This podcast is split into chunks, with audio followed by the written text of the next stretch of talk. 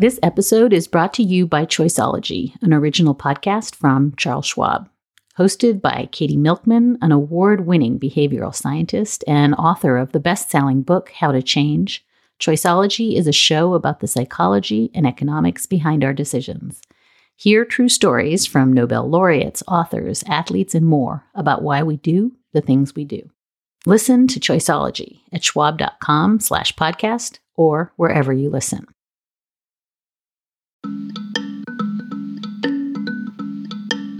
We are going to see at least one, if not four, prosecutions of a former president and what it means for our country and what it means in terms of the rule of law. Hi, and welcome back to Amicus. This is Slate's podcast about the courts and the law and the rule of law. And I am Dahlia Lithwick. I cover those things for Slate. And we find ourselves taping the show this week in a strange liminal space wherein we are holding our collective breath, awaiting a ruling on a national injunction for the first pill in the medication abortion protocol. We're awaiting an indictment of former President Donald Trump from the Manhattan DA. We are awaiting news from Fani Willis about a Trump indictment, possibly in Georgia, and awaiting yet more Rock'em Sock'em news from Jack Smith's investigation into stolen documents at Mar a Lago. An optimist might suggest that the walls really are closing in on the former president, but you know me too well for that. So perhaps we can take this past week, much of it devoted to rank speculation about what Alvin Bragg is up to and why, to ask ourselves two questions. Why did so much of the media spend six straight days watching security barricades being erected around the Manhattan DA's office? And what did we miss while we were so doing? NYU's Andrew Weissmann will join us to figure it all out. Later on in the show, Slate Plus members will get to hear my conversation with Mark Joseph Stern addressing some of the issues we couldn't get to in the main show, including abortion in Oklahoma, Trump judges crashing the economy, and much more. Slate Plus members get access to bonus content like my conversations with Mark, ad free versions of all Slate podcasts, and enjoy unlimited articles at slate.com. And Slate Plus members support the journalism we do here at the magazine. And for that, we are immensely and eternally grateful. If you'd like to join us, you can go to slate.com slash amicus plus. That's slate.com slash amicus plus. But first, let's just savor the irony. Last show, we were given a bracing reminder that the media should stop following Donald Trump around and emptying his ashtrays and putting mints on his pillows. That was meant to be the lesson of the 22 midterms as well. And yet, this week for the show, the spotlight is back again on Donald Trump, the reality show president whose twin skill sets appear to be mastery of the attention economy and running out the clock on legal accountability. That's because after years and years of waiting for the shoe to drop, from the Mueller report to two impeachments to the January 6th hearing, the skies above us appear to be heavy with dropping shoes. And yet, oh boy, we have wasted a good deal of energy this past week treating all of this like March Madness, handicapping which indictments are the best, and trading our Fani Willis, Alvin Bragg, and Jack Smith MVP cards, and generally just milling about, watching the sky, and complaining.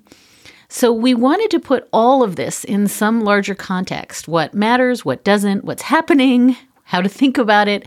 And there is simply nobody better for that task than Andrew Weissmann, who served as a lead prosecutor for Robert Mueller's special counsel's office and led the Department of Justice's fraud section. Andrew Weissmann has one of those galactic brains that can hold all of the current mayhem and light us through the maze. His New York Times op ed this past week, co authored with Ryan Goodman, was a reminder to take seriously the investigation into crimes associated with Donald Trump's alleged hush money payments to Stormy Daniels. It's neither a trivial matter nor a selective prosecution, he writes. Uh, Weissmann is a professor of practice with the NYU Center on the Administration of Criminal Law. Before his work on the Mueller probe and heading up the fraud section of DOJ, he served as the general counsel for the FBI and as a federal prosecutor in the Eastern District of New York, where he prosecuted numerous members of the Colombo, Gambino, and Genovese families. His book, Where Law Ends, was published in 2021 and was a New York Times bestseller. And like many of you, I am hoping that its title is not a description of our subject matter today. That was a huge windup. But Andrew, welcome to Amicus. Thank you so much for having me. With that introduction, there, it's like a high bar to, to meet the, to meet your expectations. Well, to both meet my expectations and explain to me why we are not at the place where law ends, which, if we are, just tell me. If this is all for nothing, I need you to tell me now and we could just call it. But I think it's not uh, the end of law. So I, I've been trying really hard to think about the most useful frame for this set of like really complicated nested prosecutions that are all seeming to kind of flower at once. It, it feels like it's become a bit of a three ring circus and maybe too much of a spectator sport. And I, I guess I feel like, on the one hand, so much of the last week's events were just cooked up in Donald Trump's writer's room, right? The the warning that an indictment was coming Tuesday, it didn't. And these increasingly dangerous threats from the former president against Alvin Bragg, including, you know, Thursday's threats about Soros-backed animals and you know, warnings now of death and destruction. So I, I'm trying to thread this needle about allowing the person who is really good at framing the narrative to frame the narrative, but like taking seriously what he's doing. Yeah.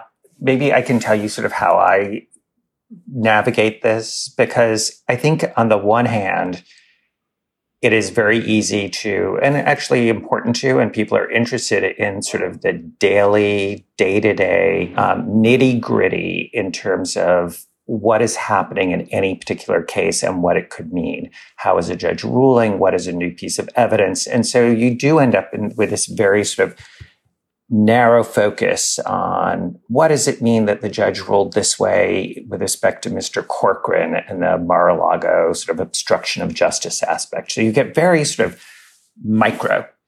And I absolutely have to stay on top of that. And having been in, in sort of high profile investigations, I find it fascinating. But I think it's also important to zoom way out to the idea that two things are about to happen that we are going to see at least one, if not four, prosecutions of a former president and what it means for our country and what it means in terms of the rule of law and selective prosecution and a lot of big issues that other countries have faced and confronted but we have not. And you know, because we're Americans, we're so not used to looking to other countries as examples. You know, we're not like in Europe where we we've been invaded and there's many, many countries very close by that we constantly are going to. And it's just sort of an American phenomenon that we t- generally don't look at ourselves as sort of part of the rest of the world. But it's a useful thing to do because so many countries have dealt with this issue, so so-called first world countries. Um, and then the second way I sort of think about it is that we're very soon going to be in a educational mode where people are going to be, I think, somewhat disappointed. The people who are looking to see legal accountability on the criminal side for with respect to Donald Trump are going to be saying, wait a second, why isn't there a trial? Why isn't he found guilty? And there's going to be an enormous amount of time where the criminal justice system affords any defendant, whether you like the person or not, an enormous amount of time to prepare and make motions and to have a meaningful, real defense. And you will hear that from a lot of former prosecutors, including myself, about that importance and needing to educate people about what to expect and why that is part of the rule of law that you have to be willing to be patient and wait for all of that, even though you will be thinking, you've got to be kidding. It took so long to get to the indictment phase. Now you're telling me it's going to take so long to get to the trial phase. Um, but it, that is where we're going to be, I think, very soon. So, what you're kind of saying, Andrew, is this is kind of the what to expect when you're expecting an indictment episode, right? Where it's like it can be months of really like boring process, and that we hyper focus on the perp walk and the fingerprinting, and then we want, you know, the dun dun, you know, like the episode has to end with Donald Trump in prison. And what you're saying is part of the work here is interfering with that expectation because otherwise everybody's going to be grumpy, even grumpier going forward than they have been for the last four years. Exactly. One uh, data point that might be useful is in the state courts in New York, when the Manhattan District Attorney indicted two Trump organizations and Allen Weisselberg, the former chief financial officer of those organizations, it took 16 months between the time from indictment to the time of the start of the trial for that to happen. So that and that's that's not unusual. Let's give you another data point. In the special counsel investigation, it took just less than a year in the DC courthouse between the time that Paul Manafort was indicted and we went to trial. And I remember thinking that we were very lucky that that was a relatively short time frame. We did a lot to make that happen. In other words, we turned over discovery immediately. We responded to everything. We were sort of very, very responsive because we wanted to make sure we could have a trial date that was sooner rather than later for a whole variety of reasons, including trying to flip Paul Manafort. But that's just to give people a sense of timeframes. So then I'm going to jump to the worrisome doomsday clock above us because if I'm correct in what I said at the beginning, which is his one superpower is hiring lawyers who can run out the clock, we really do have a very compressed time frame before the general election starts and we're seeing all sorts of desperate Hail Marys. I want to talk about the attacks on Fani Willis, but I, I do think he's exceptionally good at making it seem as though there is no way any of these processes can happen in time. Tell me why I'm wrong. Well, I do think that with respect to the federal potential charges, I have always been saying what you've been saying, Dahlia, which is keep your eye on the clock. And we can probably have a longer discussion about whether you and I agree whether DOJ has been as responsive as they should have been um, just preview is I don't think they have. Um, and there's a and the downside is that if there were to be charges at the federal level, even in a few months, there is a real clock here. Even if there were to be charges in the next few months, the problem is is that if there is a Republican president, those charges can be done away within a second. The president has complete control over the executive branch and the Department of Justice to say, don't go forward a pardon could be issued if it's not Trump, but a DeSantis or Haley regime. they get to pardon whoever they want. That's the federal level. And that's why the delay could be costly. And you can be sure upon an indictment of Donald Trump at the federal level, every Republican candidate is going to be asked whether they would pardon Donald Trump during the primary season. And you can be sure the answer is going to be yes. None of that applies at the state level. So, one reason to keep your eye on New York and Georgia, and particularly New York, is because if there are indictments and there's a conviction, they stick. There is no ability to have a federal pardon for a state charge. There is some legislation going on in Georgia to try and interfere with Fani Willis and basically be able to remove her. That is not going on in New York, and that's not going to be going on in New York anytime soon, which is one reason to really keep your eye on the potential New York charges, which I hate to use this word, but do seem imminent because you know that's the adjective that Fani Willis used, which apparently is in January. yes, which is apparently is is a malleable phrase. But I am correct Andrew, that Fani Willis pumped the brakes even on the Georgia investigation for the midterms, right? So there is some acculturated sense that it becomes inappropriate even at the state level to do this around elections. So you're I think you're right in terms of formal pardons, but I do think that there's going to be already we're seeing, right? The pushback to Alvin Bragg is, "Oh, it's election season. He's going to Waco." So there's a weird way in which even the state actors are being told it's too late. He's already in the race. Yeah, I don't think that's going to work. I mean, I, I mean, this is not. You don't get to have a system where, um, as long as you're running for president, you can't be charged because then you can be pretty sure. Just to re- make a reference to my former organized crime work, I mean, you have enti- everyone in the Gambino family would be running for president. So, I mean, that just isn't the case. There is a DOJ policy about not taking an overt act in a political case in certain circumstances within 60 to 90 days of the actual election. We are a long way from that. So again, I think that to me, the biggest thing I think about is this idea of a pardon at the federal level. And that's one of the reasons, for instance, in Georgia, much of what's happening in Georgia is really a subset of what I see as the large January 6th case that Jack Smith could bring, but I'm sort of happy that there is that subset because if those are real charges and there's enough proof, that can stick, whereas the federal case may not be able to. We are taking a break to hear some words from our sponsors. Let's return to my conversation with Andrew Weissmann on shoes dropping and waiting.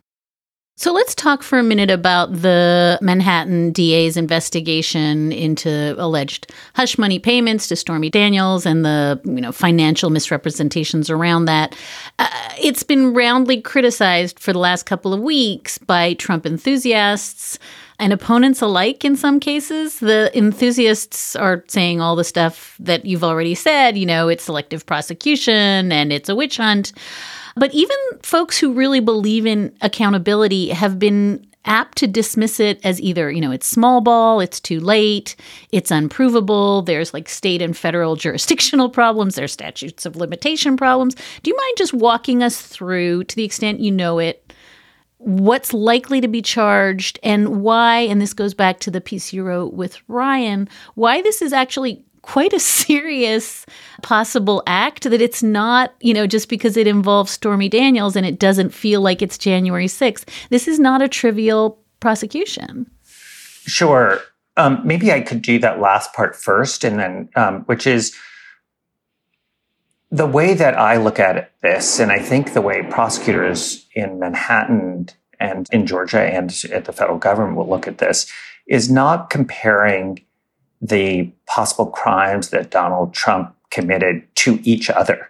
In other words, there's no question that the January 6 events, meaning the entire conspiracy to thwart the peaceful transfer of power and overthrow the will of the people, is obviously the most important of the set of crimes. And then, you know, second, I would say it's the Mar-a-Lago case, having highly classified documents and obstructing a national security investigation. I personally put that as number two, and I would put Manhattan as number three. And if it was one prosecutor doing all of these investigations with complete control about how to sequence them, you may not start with Manhattan, but it isn't one prosecutor, it's three. And life is messy, and you have to go with the facts and the law as, as they develop. And all of this may become a footnote to history if we end up with all four prosecutions going forward or some lesser number where the happenstance that Manhattan went first will just be a happenstance. I do think there is a serious question about making sure that we are a country that follows the rule of law and doesn't engage in selective prosecution. A really good example, just to get you in the weeds, of selective prosecution would be in Ukraine during the time of Paul Manafort when President Yanukovych basically prosecuted his political rival, Yulia Tymoshenko. Was she guilty of that charge? I think yes. The problem was is that everybody was committing the same crime. It wasn't the crime of the century, but it, it was a crime, but everybody was doing it. And so it was clearly she was singled out to bring that case. Nobody had ever been prosecuted for it. And there was a reason that that was happening.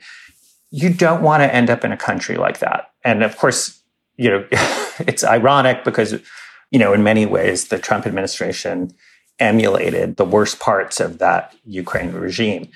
So, one of the ways that you deal with that is you make sure that there's proof beyond a reasonable doubt and that the crime that is being charged is one that other people have been charged with in comparable circumstances or less egregious circumstances. Now, obviously, in the Mar a Lago case or the January 6th case, those are easy things to recognize. I mean, just take January 6th. I mean, hundreds of people who are far less culpable than the leader have been prosecuted. So this becomes a non issue. So the idea that we are going to somehow become a banana republic if we charge the leader of a conspiracy when we've charged the foot soldiers is absurd.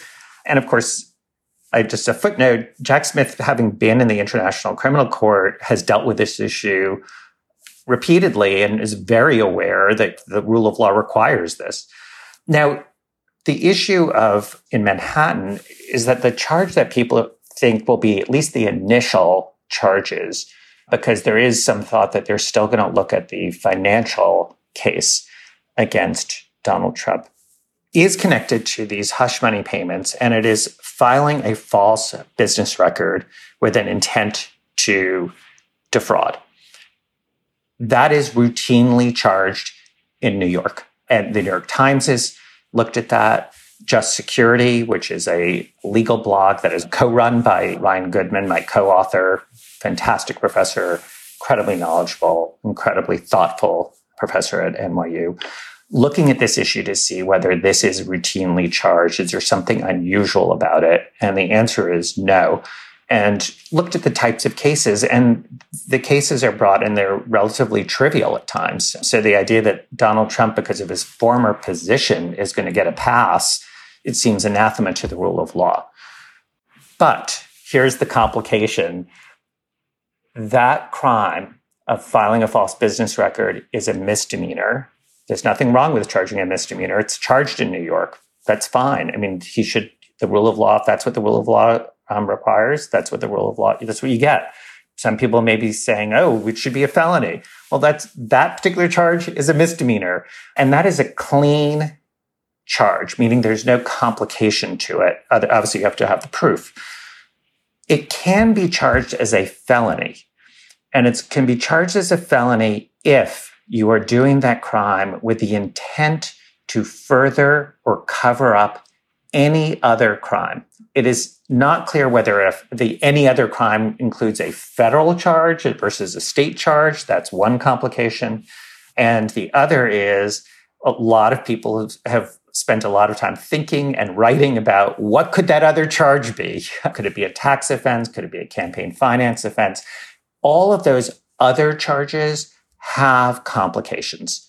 And that's where, you know, I used to say when I was in the government, you know what the criminal law is not for? Gray. It's not for gray. It's not a place to experiment with the law or push the law in a way that is not clear. That is what civil law might be for, but that's not what criminal law is for. And I used to always be told that also by the Solicitor General's office because they were the ones who had to deal with this on appeal. They were like, courts don't like that and kind of rightly, because the whole point of criminal law is you should have notice as to what is criminal and what isn't. So that's the complication. I really rather not speculate about, there are all sorts of things that the DA may do, but I think that's what everyone's sort of waiting to see is how they deal with that issue, if at all, because they may decide not to charge a felony. They may decide that it's appropriate just to have a misdemeanor. So, one of the things you said with which I concur, by the way, is that so much of this would be slightly ameliorated had the DOJ acted a little more quickly under Merrick Garland. And I think one of the things that I read again beneath your op-ed with Ryan Goodman and, and, and in some of the things you're saying and that you've said elsewhere is that in some sense, you know, Alvin Bragg's office has to do cleanup, right? They have to work around the failures of the Justice Department. They have to work around the actual obstruction of the Bill Barr Justice Department. I mean, at every turn, had things gone perfectly kind of at the first round, you wouldn't get the detritus of what didn't go well to work with. And I think maybe that's a, a useful frame for sort of explaining what it is that you're explaining, which is uh, the Manhattan DA's office is juggling, you know, the the Trump corporate stuff, the Weisselberg stuff, tax stuff, you know, Tish James. There's so many moving pieces. And so I think what you've been saying here is the perfect is the enemy of the good here. And that in some sense, you kind of have to dance with the, the case that brung you. You know, like all you can do is cobble something together uh, from what's left behind when the process fails earlier, right? Is that some version of what you're saying? Yeah, I think that's right. With the understanding that sometimes you'll look at the situation you're in and say, I can't, there's nothing to do here or it's not right to do it. And in that sense, one thing I do think that Alvin Bragg deserves real credit for, it's, I don't want to get on my soapbox, but I do sort of feel for him is when he took over as DA, the two lead people who were on the case basically went into his, in his office and gave him what I thought was just an incredibly inappropriate ultimatum of you're going to greenlight an indictment now or we're quitting. And to quote Mark Pomerantz from his book, he said, you know, wouldn't it be bad if the public knew that you said no and and that would become very public and it wouldn't be very good for you or the office. And sure enough, that's exactly what happened because Mark Pomerantz left and he leaked his, he has now admitted he leaked his resignation letter to the New York Times. Well, Alvin Bragg deserves some credit for saying this case is not ready. And he took a huge drubbing in the press. I was one of the people who was thinking, God, when he says the case is still ongoing, I wonder if that's really true and whether he's really investigating or whether he just means that the Trump organization trial's going on. Well, you know, especially now when he's being attacked as being political and doing things just for political reasons, it's worth remembering that here's a guy who actually, I think, made an evaluation that it wasn't ready. Whether you agree or disagree, he was willing to take the heat and do what he thought was right as a prosecutor, not an elected official. He was saying, it's not ready. I'm not going to go forward. Um, and, you know, it's just worth remembering that, especially when he's getting attacked now, that this is a guy with clearly a lot of backbone. I'm loath to ask the next question because I think I've set up this entire conversation as like, please stop amplifying what Donald Trump says. Um, but I do have to amplify Donald Trump for one little minute and then we'll turn to Jack Smith. But what do we do about I don't even I'm not actually going to repeat the threats that he's making on Truth Social and I have no interest in again amplifying just patently false narratives about when the indictment's coming and what's going to happen. But I do want to ask the knock on question, which is what do you do, Andrew, when you've got like Jim Jordan jumping in and Mike Pence jumping in? I mean, everybody had the ability to sit around and wait till there was an indictment before screaming, you know, about selective prosecutions and witch hunts. In other words, this is just another version of it's bigger than Donald Trump because there's an entire machine behind him that wants to participate in the denialism and the kind of, I'm going to say stochastic terrorism. We can fight about whether they're actually calling for mobs to come riot. But I, I, I, am really curious what you think about the House getting in on the action and Republican contenders for the crown getting in on the action and the sort of overt calls, not just for public protest, whatever, but overt calls that this is lawless in the face of an attempt to reinstate the rule of law. Well, um, to state the obvious, it's unbelievably depressing. um, but but Dahlia, remember that a lot of these people actually, when it came time to take a vote on whether to count all the electoral votes on January 6th, it's not like there were just a few people. I think it was about 100 people were willing to do something that the law did not permit. And these people were elected officials. Yep with a duty to the public.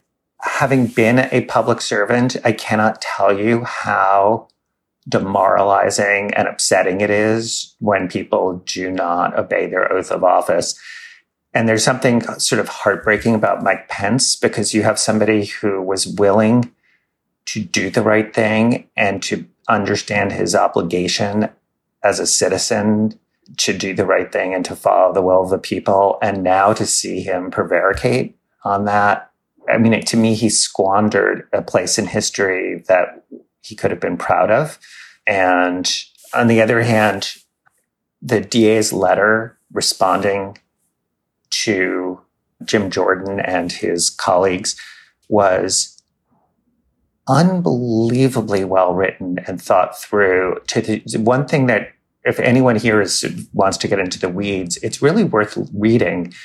It was turned around so quickly. It makes you think that these people have thought through this issue, had prepared something like this, and so well reasoned and written that it really gave me confidence. One, these are top notch people. I mean, I read that letter and thought, if this had come out of the special counsel's legal team with Michael Dreeben leading it, I would have been just as proud of it. And two, there was no sense from reading that letter that they're thinking of not indicting. In other words, the letter to me read as not sort of like, why are we having this debate? Because there may not even be something to fight about. It was very much stand back, not your jurisdiction. They said it with a lot better words than that. Um, just a final point.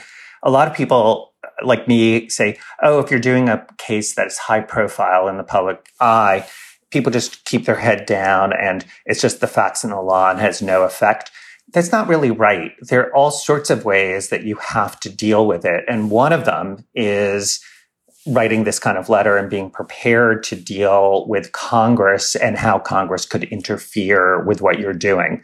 And so you're just fighting on so many more fronts and have to be so much more aware of how Congress and the public eye could affect your case.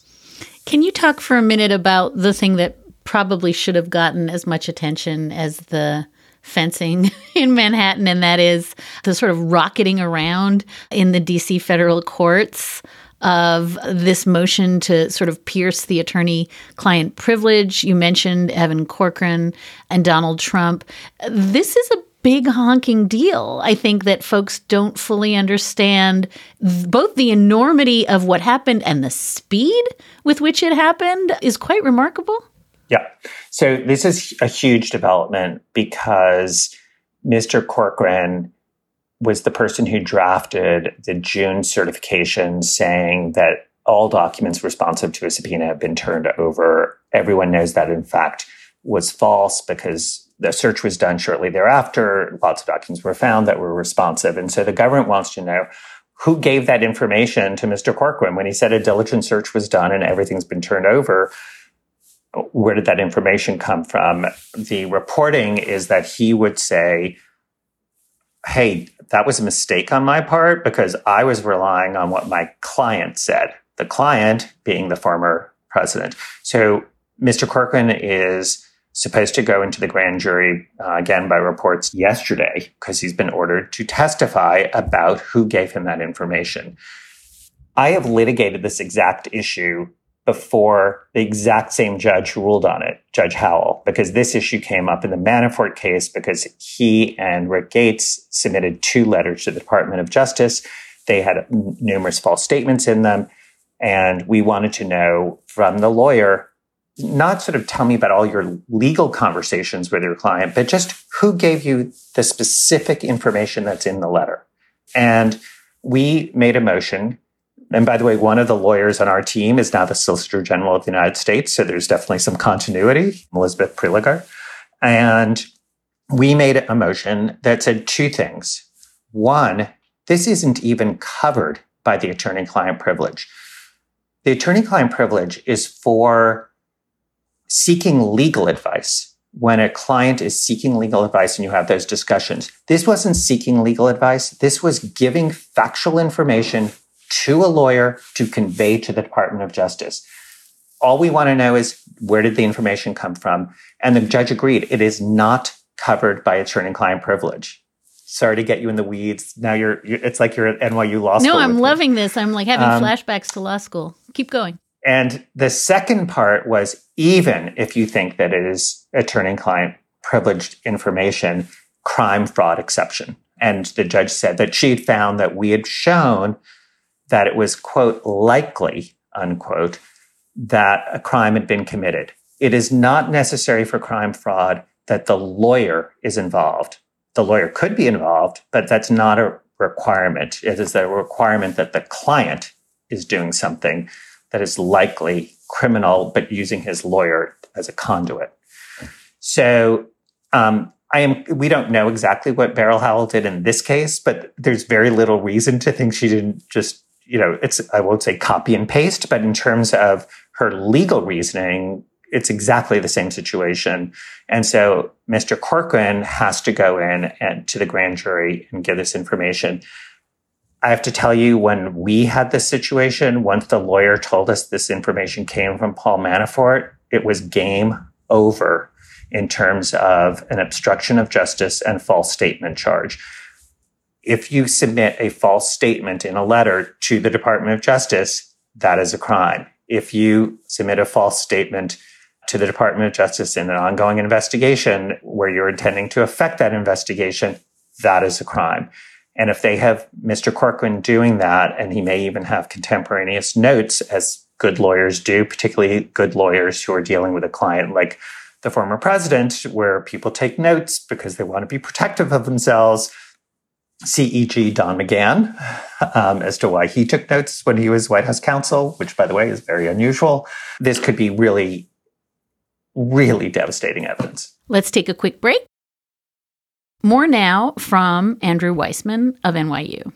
I just want to follow up on one thing. I, I, I, was noting Marcy Wheeler was tweeting about 31 former Trump attorneys, or uh, as she calls some of them, fixers with a JD, are witnesses or the subject of Trump investigations. She thinks 31 is too small a number. I, I just wonder if, like, just tying it back to Michael Cohen and Evan Corcoran, there's something so at one level it's always the lawyers because the lawyers are the wizards in you know constitutional democracy. But there's something so complicated about these relationships with Donald Trump and his attorneys where he tells them to lie and he tells them to cook the books and he does all this stuff. And then they find themselves as you said it's part of the reason for the scrupulous note taking either being thrown under the bus or having to throw him under the bus. And it just feels like such a through line in so many of these cases. Don McGahn um, as an example where Don McGahn was like, essentially, I'm not going to jail for you. I agree with your policies. I'm, I'm not writing something and that is false. The thing that's unusual about this is that um, usually lawyers and accountants are part of the infrastructure that keep people within the lanes, the legal lanes of what they are supposed to be doing. And usually if you've got a case like Enron, a lawyer or an accountant is useful to say, oh, yes, I knew about everything and maybe I made a mistake, but I told them that they could do this within these parameters. Or they say, no one even told me about those facts. I never would have permitted it what's unusual is someone coming to a lawyer and saying, Will you commit this crime? Or will you do something that I'm not going to tell you what the actual facts are, but I'm going to lie to you so that you commit a crime un, you know, unwittingly? That I totally agree is a Trump MO. And you just see it repeatedly. Many people say if you start out thinking Roy Cohn is your model for, as he said it was when he was talking to Don McGahn, when he was saying, Why are you taking notes? Roy Cohn didn't take notes, you know, which you'd be tempted to say, and that's why I do. But if you have that as your model, you know, it's not surprising we're in this situation where I really can see uh, in these cases that a whole host of lawyers may be key witnesses. I want to ask one last question before I let you go, Andrew, and that is, you know, we've talked a little bit about what's going on in Georgia and Fani Willis, and as we all watch this week, there was an attempt by Trump's lawyers to suppress the release of her report of of the special grand jury that's been also like roundly rebuked as silly.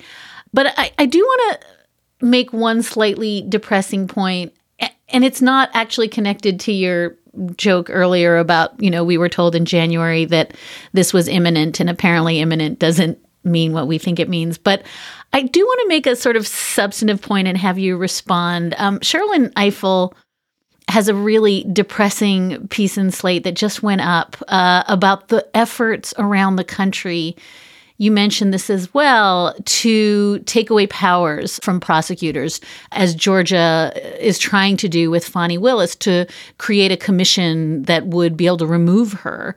And that this is a pattern that's repeating around the country. Uh, Donald Trump does it through threats of mobs, but we're watching legislatures destabilize the power and authority of prosecutors all around the country. And it's a structural question, but it seems like it is a theme that we're seeing. And it's obviously a shot across the bow to our ideas about how the law works. But it reminds me actually that a lot of these folks we're talking about are elected. And that when we kind of do the popcorn emoji, let's just watch them bring down the hammer, we sort of forget that they answer to us, which is, I think, some of what you were saying about Alvin Bragg, but also that we can bolster them, that we have to bolster them, and that these are not people who have job security. These are people who can be kneecapped by a legislature, and that we have kind of skin in this game as people who vote. So I think one of the, the um, truths that we learned from the Trump administration is that what I viewed as moorings that were just rock solid and would not and were fundamental to my idea of what it meant to be American and in America were not just policies as opposed to laws, but that all of it, even including the Constitution, which can be amended, all of it is not something that you can take for granted, that all of it can change and all of it can go away. And the rule of law can be undermined. You know, as you're seeing, what I see now is this sort of non fact based world is having to confront a, a, place with, to quote Amy Berman Jackson, the DC district judge, this is a place, she said about the court, where facts and law matter. But all of that can change. The attack on the fourth estate uh, can happen where it can be easier to sue, easier to control them. All of that can change. And so, I mean, it sounds Pollyannish, but it really is up to voters and people having the fortitude and the will and the backbone and the moxie and interest to do something and to you know, get out the vote and to be vocal and to show what they care about. I love that. And I, am just going to bask in the glory of what to expect when you're expecting an indictment, Andrew, because I think it's a, just a really good way to think about what's coming forward, which is, you know, this just isn't the writer's room. This is as I've been joking for a long time, just as there is a slow food movement, there is a slow justice movement. This is just not going to happen in ways that are sort of viscerally satisfying, but it's also participatory in every single way. And I love that you're telling us uh, watch what's really happening and don't get too hyper focused on what sort of clicky thing is being told to you is happening. Yeah. Yeah. Yeah. Dahlia, thank you so much for inviting me. Oh, it was just such a treat to have you. And um, if to the extent that I you think I overpromised on your great big brain. Uh, I may have underpromised. Andrew Weissmann served as lead prosecutor for Robert Mueller's special counsel's office, led the Department of Justice's fraud section, and is a professor of practice with the NYU Center on the Administration of Criminal Law. His book, Where Law Ends, was published in 2021 and was a New York Times bestseller. Thank you so, so much for your time today. My absolute pleasure.